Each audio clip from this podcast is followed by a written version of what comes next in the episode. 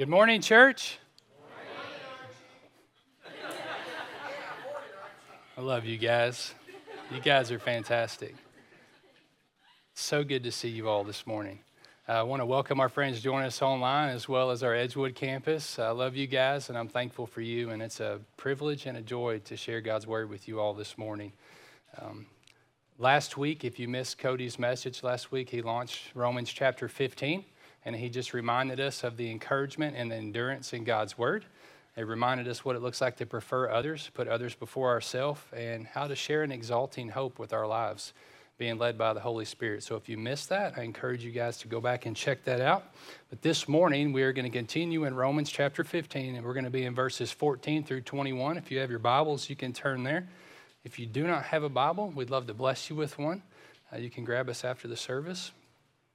But this morning, we're coming to the beginning of the conclusion of Paul's letter to the church in Rome. I love this text because we get to see Paul's heart, we get to see the calling and the mission that God placed on his life, and we also get to see how it actively connects with us as we're called to be obedient, we're called to be sanctified by the Holy Spirit, and to pursue what it looks like to uh, just have a righteous life before the Lord. Uh, so before I get started, I'm going to pray. Heavenly Father, I thank you for this text. I thank you for your word, how it sharpens us, how it molds us, how it's alive and active. And Lord, I pray that um, you just use this text for all of us today to encourage us and remind us of your truths and your goodness. Uh, make less of me and make much of you, and just allow this time to be fruitful. In Christ's name I pray. Amen. So let's get started. Uh, we're going to look at verse 14 through 16. Paul says, I myself am satisfied about you, my brothers, that you yourselves are full of goodness, filled with all knowledge, and able to instruct one another. But on some points I have written to you very boldly by way of reminder, because of the grace given me by God to be a minister of Christ Jesus to the Gentiles in the priestly service of the gospel of God, so that the offering of the Gentiles may be acceptable and sanctified by the Holy Spirit. Now, the beginning of this passage in verse 14, Paul talks about three things, three characteristics, three attributes of a Christian life. So I want to focus on those just for a few moments. So we look at these first three things that he says that the church in Rome is full of full of goodness, filled with knowledge, and able to instruct one another. So the word goodness here in the Greek is agathosune, which means uprightness of heart and life. It's the same word we see used in Galatians 5:22, the fruits of the spirit, love, joy, peace, patience, kindness, goodness, gentleness, faithfulness, and self-control. It's the same word used there. We see the word knowledge, which is gnosis. It's the knowledge of Christian living. It's uh, what is lawful or what is unlawful as a Christian, and learning from others and studying God's word. Many of you have heard that word gnosis before. The third thing he says, which is interesting, the first two are something we're filled with. The third one he mentions is something that we have to act out. It's action, which is to instruct, or it's the same word for admonish. It's noutheteo. It's to warn or exert, to caution or to warn gently. Now, I know every one of you love to admonish people, and I know that you love to be admonished. So, we're going to camp out here just for a few minutes on admonishment. This is a very important topic that's for the health of the church, the global church, including our church, and what it looks like to do admonishment biblically and in a healthy way that's fruitful. So let's camp out here for a few moments. 1 Thessalonians 5:14 says, "And we urge you, brothers, admonish the idle, encourage the faint-hearted, and help the weak." Key word here, be patient with them all. It's God's timing when we instruct and admonish people. Um, if you're if you're a fixer, you see a problem, you want to fix it quickly, right? So we can get frustrated if we're trying to encourage and instruct people sometimes and they don't move in the way that you want them to move. We can we can get frustrated, can't we? But it's God's timing when we admonish and encourage one another. Colossians 3:16 Let the word of Christ dwell in you richly, teaching and admonishing one another in all wisdom, singing psalms and hymns and spiritual songs with thankfulness in your hearts to God something I want to focus on here. Let the word of Christ dwell in you richly. How can you admonish somebody if you don't have Christ dwelling in you? It's not going to be received very well. And again, admonishing for many of us is extremely uncomfortable, but it takes lots of time and effort to be able to honor the Lord when you're doing it and to honor the person that you're sharing with. It's a core value here in our journey groups, admonishing biblically. We're called to use scripture when we admonish. We want to use biblical counsel and not just worldly advice. We want to address with the right timing, know when and where and how to admonish or instruct someone. We want to use wisdom and tact, know what to say and how to say it. And we don't want to just use feelings as our guide. We say that around here all the time. Feelings are real, but they're not reliable. They are your gauge. They're going to let you know if you're hot or cold, but don't allow them to be taken from your action. Move on. A great text that we land on all the time is 2 Timothy 3 16 and 17. All scripture is breathed out by God and profitable for teaching, for reproof, for correction, and training in righteousness, that the man of God may be complete, equipped for every good work. So, the key for God's word being used correctly for teaching and reproof, correction, is to train us in righteousness. That's the goal. Righteousness is simply just being right before God, and it's a condition of our heart and our mind that's acceptable to God. Something that's really fun that we've learned in foundations that Cody shared with us, and even on our Wednesday night student ministry. Um, if you like to take notes, you can write this down. Many of you have heard this before, but a great way to remember 2 Timothy 3:16 and 17, the importance of God's word, when it's proper for teaching, that is what is right. When you say it's good for reproof. That is what is not right. Correction is how to get right. And training is how to stay right. Those are four really neat things that you can use to remember the meaning of God's word in 2 Timothy 3 16 and 17. So let's look backward real quick on this instruction. This very first verse in 14, when Paul says, You have knowledge and wisdom, and you're able to instruct one another. The ability to give instruction can only come from the knowledge that we have, right? You can't share what you don't know and you can't give what you don't have, right? So if you're giving instruction to somebody, you have to know what you're talking about. And if you're giving admonishment to somebody, it has to come from a place of goodness, come from a heart that honors the Lord. Otherwise, we risk harming one another and even worse, leading someone astray. And so it all comes to, down to a heart issue. And the uprightness of our heart is the definition of goodness. And so a good verse there is Matthew 12, 34, is out of the abundance of the mouth, out of the heart of the mouth speaks. And so we're going to speak whatever is on our heart. And so if our heart is not in line with the knowledge of God's word and the wisdom of God's word, then we're not going to do any good. We're just going to harm one another. And Paul says the church of Rome had these three things. That's what he starts with. He said, You have these three things. And you could even say, Hey, we might have these three things as well. But that doesn't mean that it's always acted correctly in every situation, is it? And so, but that's the goal. The goal is to be acting in the correct situation in verse 14 to be a healthy, fruit bearing church. Paul then says in verse 15, y'all look at verse 15. But on some points I have written to you very boldly by way of reminder because of the grace given to me by God. And so you find it interesting here that now he's saying, Hey, I've written to you very boldly on many things before, right?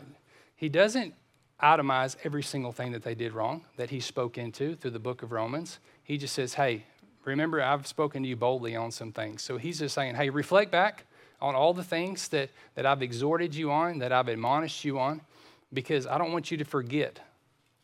How many times do we need to be reminded of some things?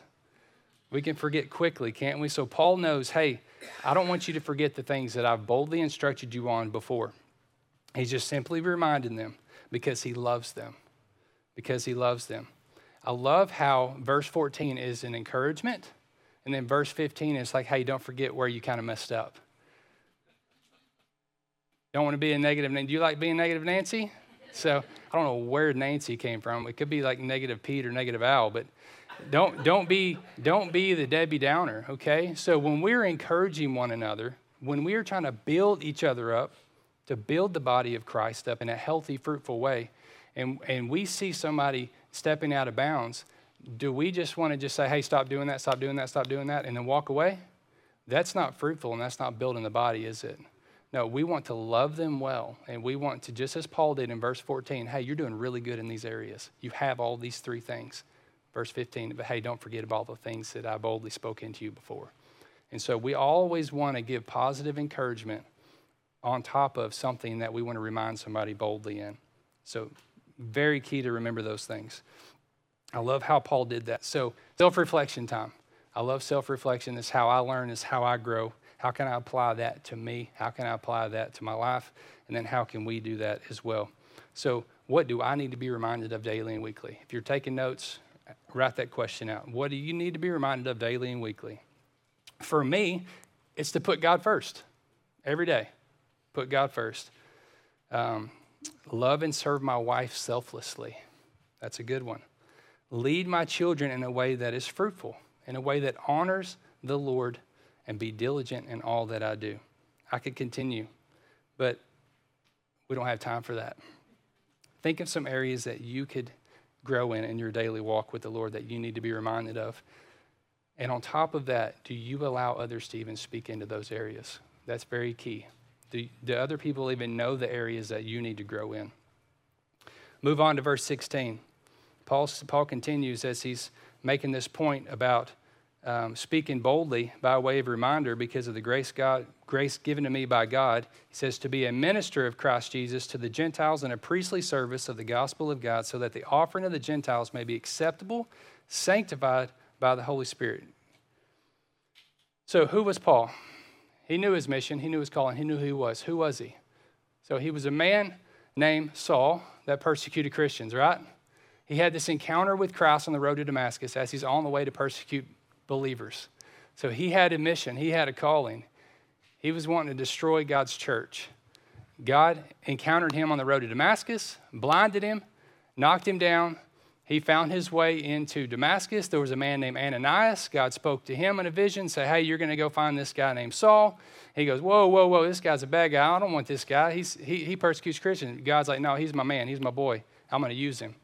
Go find him. He's going to be here. You're going to lay your hands on him. You're going to pray over him. His eyes are going to come open. He didn't eat, he didn't drink for three days. He was in prayer. He was in a repentant state of mind. God humbled him, and then God said, He's going to be my man. His eyes were opened. Brother started preaching. He knew his mission, he knew his calling, and so should we. And then we're going to continue walking through that. But I want to have I want to make the point of who was Paul because he knew his mission, he knew his calling. And so look at Acts 9 15. This is Ananias having a conversation with God about Paul. He says, But the Lord said to him, to Ananias, Go, for he is a chosen instrument of mine to carry my name before the Gentiles and the kings and the children of Israel. Paul was a chosen instrument of God, and God used him mightily. Paul uses the word nowhere used in our Bible here when he calls himself a minister in the priestly service. He uses the word, it's here, ageo, and it's the minister manner of a priest in a priestly role. I find it interesting that he uses that word here because you see how great care that Paul took shepherding this flock of Gentiles and Jewish believers. Paul shepherded them in a way that he wanted their lives to be a offering of sacrifice to God. Just as a priest would sacrificing at the altar, Paul's like, these people that I'm shepherding, that I'm maturing in their faith with God's word and instruction, I want them to be a pleasing sacrifice to the Lord with their lives. And Paul took great care in that. Paul's goal was to see believers be sanctified, just as our goal would be here. We don't call you to Christ to be able to just leave you there. The goal is to grow in our faith and maturity in our faith to be sanctified. And sanctified is a big word. Sanctification is a big word. It's an old word, but it's extremely relevant. It just means to be made holy. If, if, you, if you weren't, if you never knew that, that's just to be made holy. We overlook that word quite a bit, but it is spiritual growth in our life, connecting with God, abiding with Christ. A great text to be uh, an example for to be made holy is 1 Peter 1 14 through 16 as obedient children to be conformed. Do not be conformed to the passions of your former ignorance, but as he who has called you is holy, you be also holy in all your conduct, since it is written, You shall be holy, for I am holy. Romans 12:1 I appeal to you therefore brothers by the mercies of God to present your bodies as a living sacrifice holy and acceptable to God which is your spiritual act of worship. We're called to be holy in, in the way we live our life and allow our life to be an acceptable sacrifice before God. That's Paul's goal to the church in Rome. So, next question for some self reflection Would you say that the offering of your life to God is holy and acceptable? Can you say that? Sanctification is just spiritual growth in our life. So, what are some areas that, that I, w- I was reflecting on just for myself, some areas that I could be sanctified more in? spending time in prayer, reading and applying God's word to my heart and my life, confession of sin that leads to repentance, and then asking hard questions. Everybody loves being asked hard questions, don't they? They can be uncomfortable and they might seem to be a killjoy, but we do it because we love each other. And here are some good questions that we could all use consistently, asking ourselves to grow in the process of sanctification. So, how have you loved God? It's a great question. It's a very broad question. I'm going to help you with that here in just a minute. But how have you loved God with your life? John 14, 21 says, Whoever has my commandments, and keeps them, he it is who loves me, and he who loves me will be loved by my Father, and I will love him and manifest, manifest myself with him.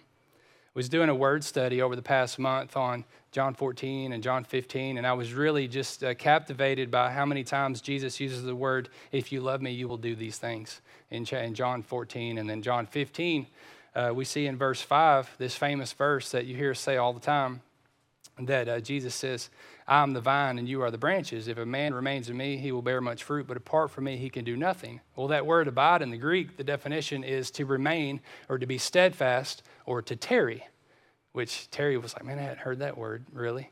So the definition of tarry, y'all know the definition of tarry? Is to remain in a place longer to be expected. So think about that for a minute. If the def- one of the definitions for abide in God is to tarry, and to remain there longer to be inspected, expected, I had to like break it down, even had to dumb it down for me because I'm just an old country boy. But if, if you've hung out with me much, you know I love to talk and I love to hear stories. And you might not get away, get away from me very quickly if we hang out. So here's a very good practical example of what tarry means. So you ever been at somebody's house and you plan on being there for a couple hours and three hours later you're still talking in the living room, and the kids are ready to go an hour ago. And then you make it to the front door, and everything's ready. You gathered your stuff, and the kids are ready, and then you're still there 30 minutes later. And then you make it to the car, and you get to the car, and your friends walk you to the window, and the window comes down, and you're still talking, and the kids are like, the kids are ready to go four hours ago. That's to tarry. so many of you have tarried with your friends, but how many times can we say that we've tarried with the Lord? Can you say that? Have you tarried with the Lord? How have you loved God? Second question How have you served and loved your wife or your husband selflessly? How have you done with that? How have you done with that? Ephesians 5 24 through 25 says, Now as the church submits to Christ, so also wives should submit to everything to their husbands. Husbands, love your wives as Christ has loved the church and gave himself up for her. Friends, Spouses, how have you done in those areas? Christ died for the church. I praise God for how He's done a work in my marriage over the last several years. I praise God for that. That was hard work, that was obedience, that was sanctification in our lives for my wife and I. But I look back, how have I how have I sacrificed myself for my wife? Wives, how have you served your husbands? How have you loved your husbands? How are we doing in that area? Third question In what ways have you spoken to or invested in your kids that was fruitful and had an eternal purpose? As friends, I promise you, the world wants to teach them. I promise you, social media wants to teach them, and it has been teaching them. But is what you're teaching them, is what you're teaching them outweighing what the world's teaching them? Can you honestly say that? Because uh, I was reminded recently, which I, I love how the Lord uses things. We have a friend that has a baby in the hospital, uh, less than a week old, fighting for its life. And I reached out to my friend in prayer, and he just said, We're praying hard. We're praying hard, and we trust in the Lord. But I have to be reminded that He was God's first. He's God's first. Our kids are God's first. We were in, in, entrusted with their care. How are we doing with that? How are we doing with that? Ephesians 6 4 Fathers, do not provoke your children to anger, but bring them up in the discipline and instruction of the Lord. These are all things that we can do in our sanctification process to be made holy where God has us in our life. Friends, we might have a pulse, we might have a heartbeat, we might have air in our lungs. Most would say that that's healthy. But how spiritually healthy are we?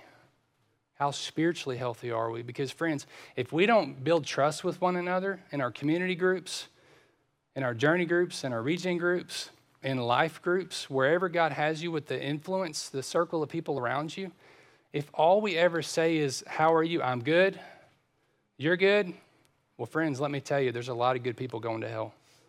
If we don't invest in one another and build trust with one another and actually ask some hard questions that have some spiritual weight and eternal weight to them, friends, that's not loving each other very well. And so, may I encourage you to build and establish trust with your circle of influence that God has you in and love each other well in a way that honors the Lord and honors one another to where people are being obedient and growing and maturing in their faith. Let's move to verses 17 through 19. It says, In Christ Jesus, then, I have reason to be proud of my work for God, for I will not venture to speak of anything except what Christ has accomplished through me to bring to the Gentiles to obedience by word and deed, by the power of signs and wonders, by the power of the Spirit of God, so that from Jerusalem all the way around to Illyricum I have fulfilled the ministry of the gospel of Christ. Paul gives all glory to God for this calling. He gives all glory to God for the Gentile believers, the Jewish believers, the sanctification by the Holy Spirit. He's not taking credit for any of it. He gives all glory to God. We see there that he has I have reason to be proud. It's not what he has done, it's what Christ has done through him.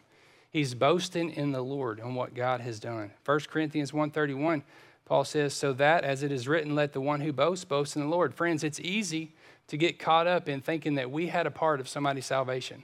It's easy to think that we actually changed somebody. We can't even change ourselves. But when we get to be a part of an instrument of God, just as Paul was, and we get to love and invest in, one another and shepherd one another, come along broken marriages, come along parents that are struggling with their kids, come along individuals that have sin addictions, and we get to walk through that process with somebody. We are an instrument, we are a chosen vessel of God, and we get to be used for His glory, for His purposes, and has nothing to do with us. And Paul is saying, hey, we can boast, but boast in what God has done. Paul took great care and dedication to the work that God put before him. He was thankful. Some people don't like to use the word proud. Use the word thankful. Be thankful for what God has done. Romans 15, 18. Paul says, For I will not venture to speak of anything except what Christ has accomplished through me to bring the Gentiles to obedience by word and deed. The key is obedience. How many people struggle with their kids being obedient? It happens. You know where I'm convicted the most and humbled the most is when I get on to my kids for something, and the moment it comes out of my mouth, I realize I've done the same thing to God. We're called to be obedient. We're called to walk in obedience that leads to sanctification and that leads to righteous living. I can't explain it any better than this text, so we're going to read Romans 6 17 through 22. But thanks be to God that you who were once slaves of sin have become obedient from the heart. Y'all can underline that obedient from the heart to the standard of teaching to which you were committed, and having been set free from sin, you have become slaves of righteousness. I am speaking in human terms because of the natural limitations. For just as you once presented your members as slaves to impurity and to lawlessness, leading to more lawlessness, so now present your body, your members, as slaves to righteousness, leading to sanctification. You can underline that, leading to sanctification. For when you were slaves of sin, you were free in regard of righteousness. But what fruit were you getting at that time from the things of which you are now ashamed? For the end of those things is death. But now that you've been set free from sin, you have become slaves of God. The fruit you get leads to sanctification, and at its end, eternal life. Y'all can underline leads to sanctification. So the key there is obedience to God from our heart leads to sanctification and eternal life. That's the key. It's always a hard issue, my friends.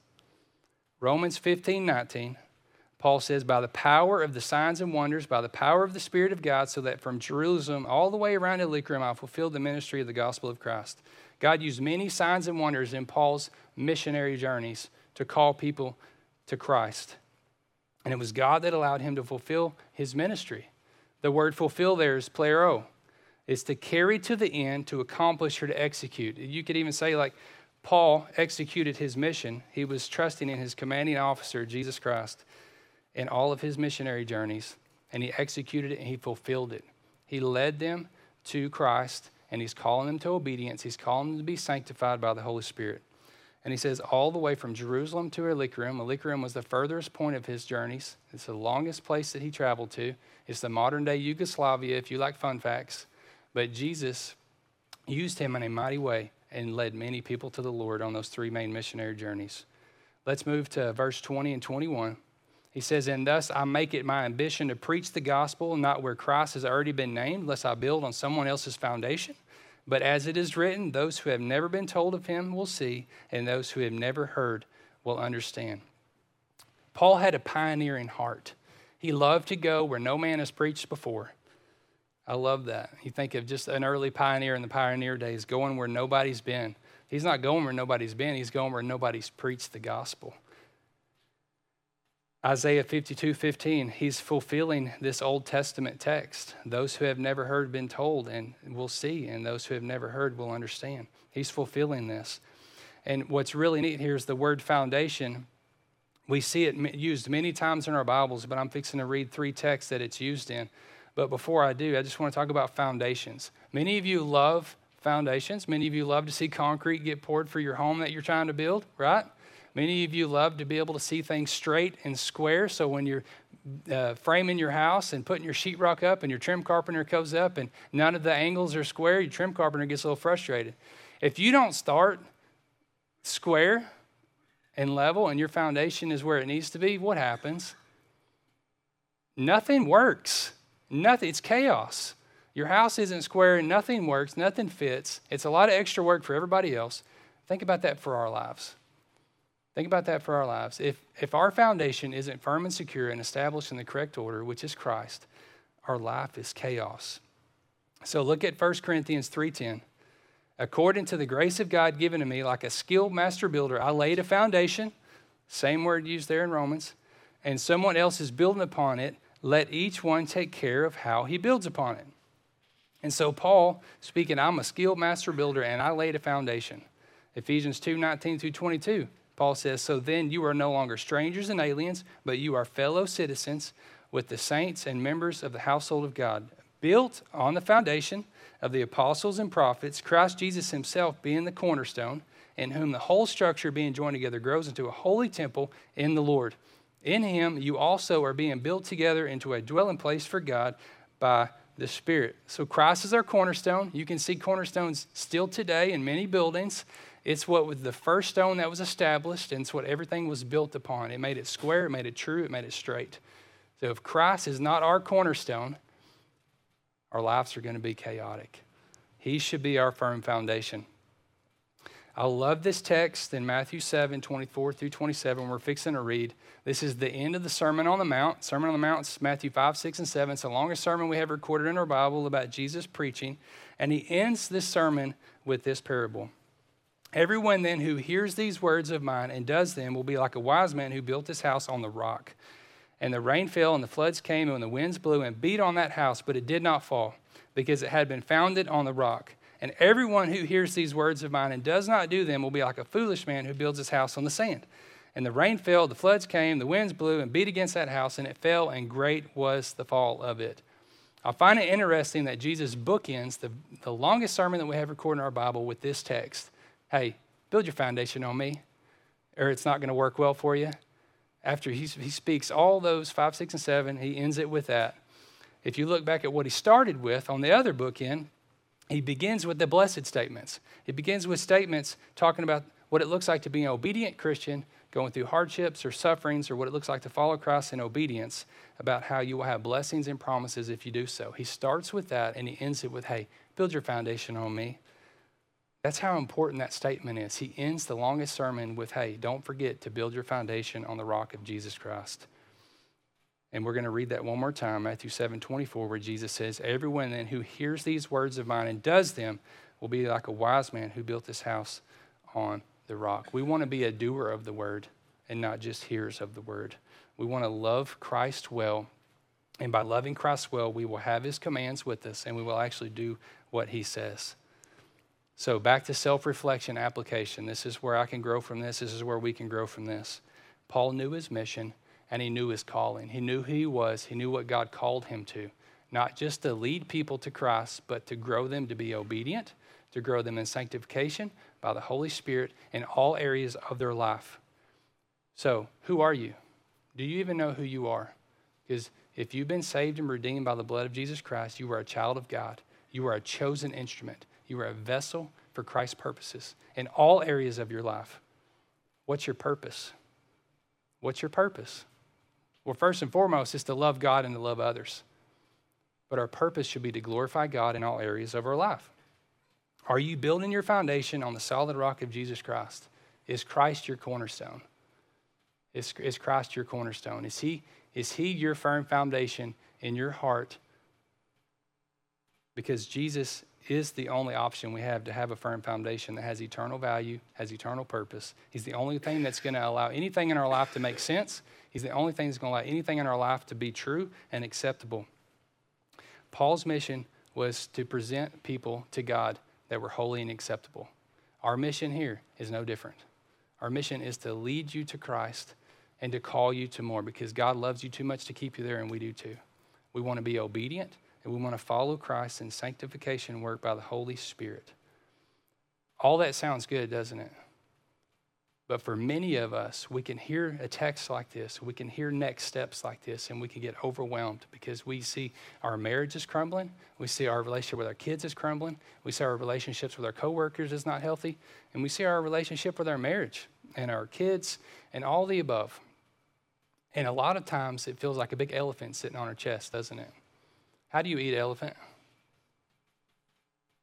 There you go. Come on now. One bite at a time. That's my audience participation right there. We eat an elephant. I was going to say hamburger, but I've seen somebody eat hamburger in one bite, so I couldn't use that. Elephant, one bite at a time.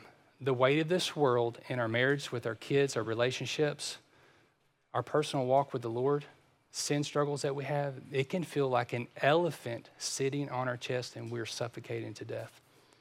But if we can take one step, we can take one bite to move towards Christ in any of those areas, that's a next step for you and me. That will allow us to see that there's hope, that hey, things are slowly getting better.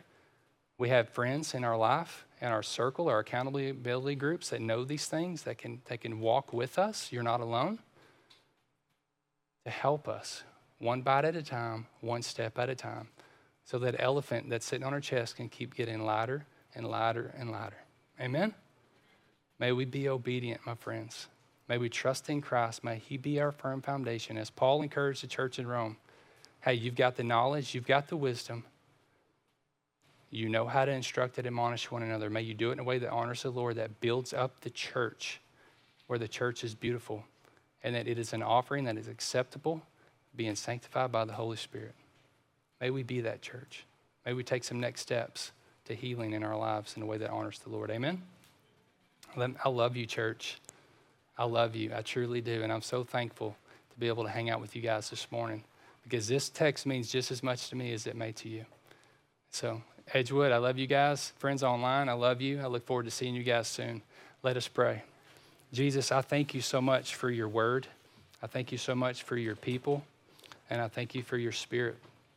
Thank you for allowing it to uh, just teach us and mold us and shape us into your image, allowing us to learn just how Paul encouraged the church in Rome, what it looks like to have your word, what it looks like to be filled with your spirit, to have the knowledge and the wisdom to understand it, and to be able to encourage and admonish and instruct one another in a way that it builds each other up and it makes your bride beautiful. May we take one step towards you today in our marriage, with our kids, with our relationships with others. This week, may we take one step towards you in our workplace. May we confess sin that we've been struggling with. May we confess things to others on how we've had resentment or bitterness or um, things that have built a wall between people that we need that wall broken down because it's causing disunity and dysfunction and disorder. But may we seek you, Father, in all these areas of our life, being obedient in them, trusting in you in it, being sanctified by your Spirit, Jesus, we love you. May we show how much we love you by being obedient and following your instruction and your word. Thank you, Father. It's in your Son's precious holy name. The name of Jesus, I pray. Amen.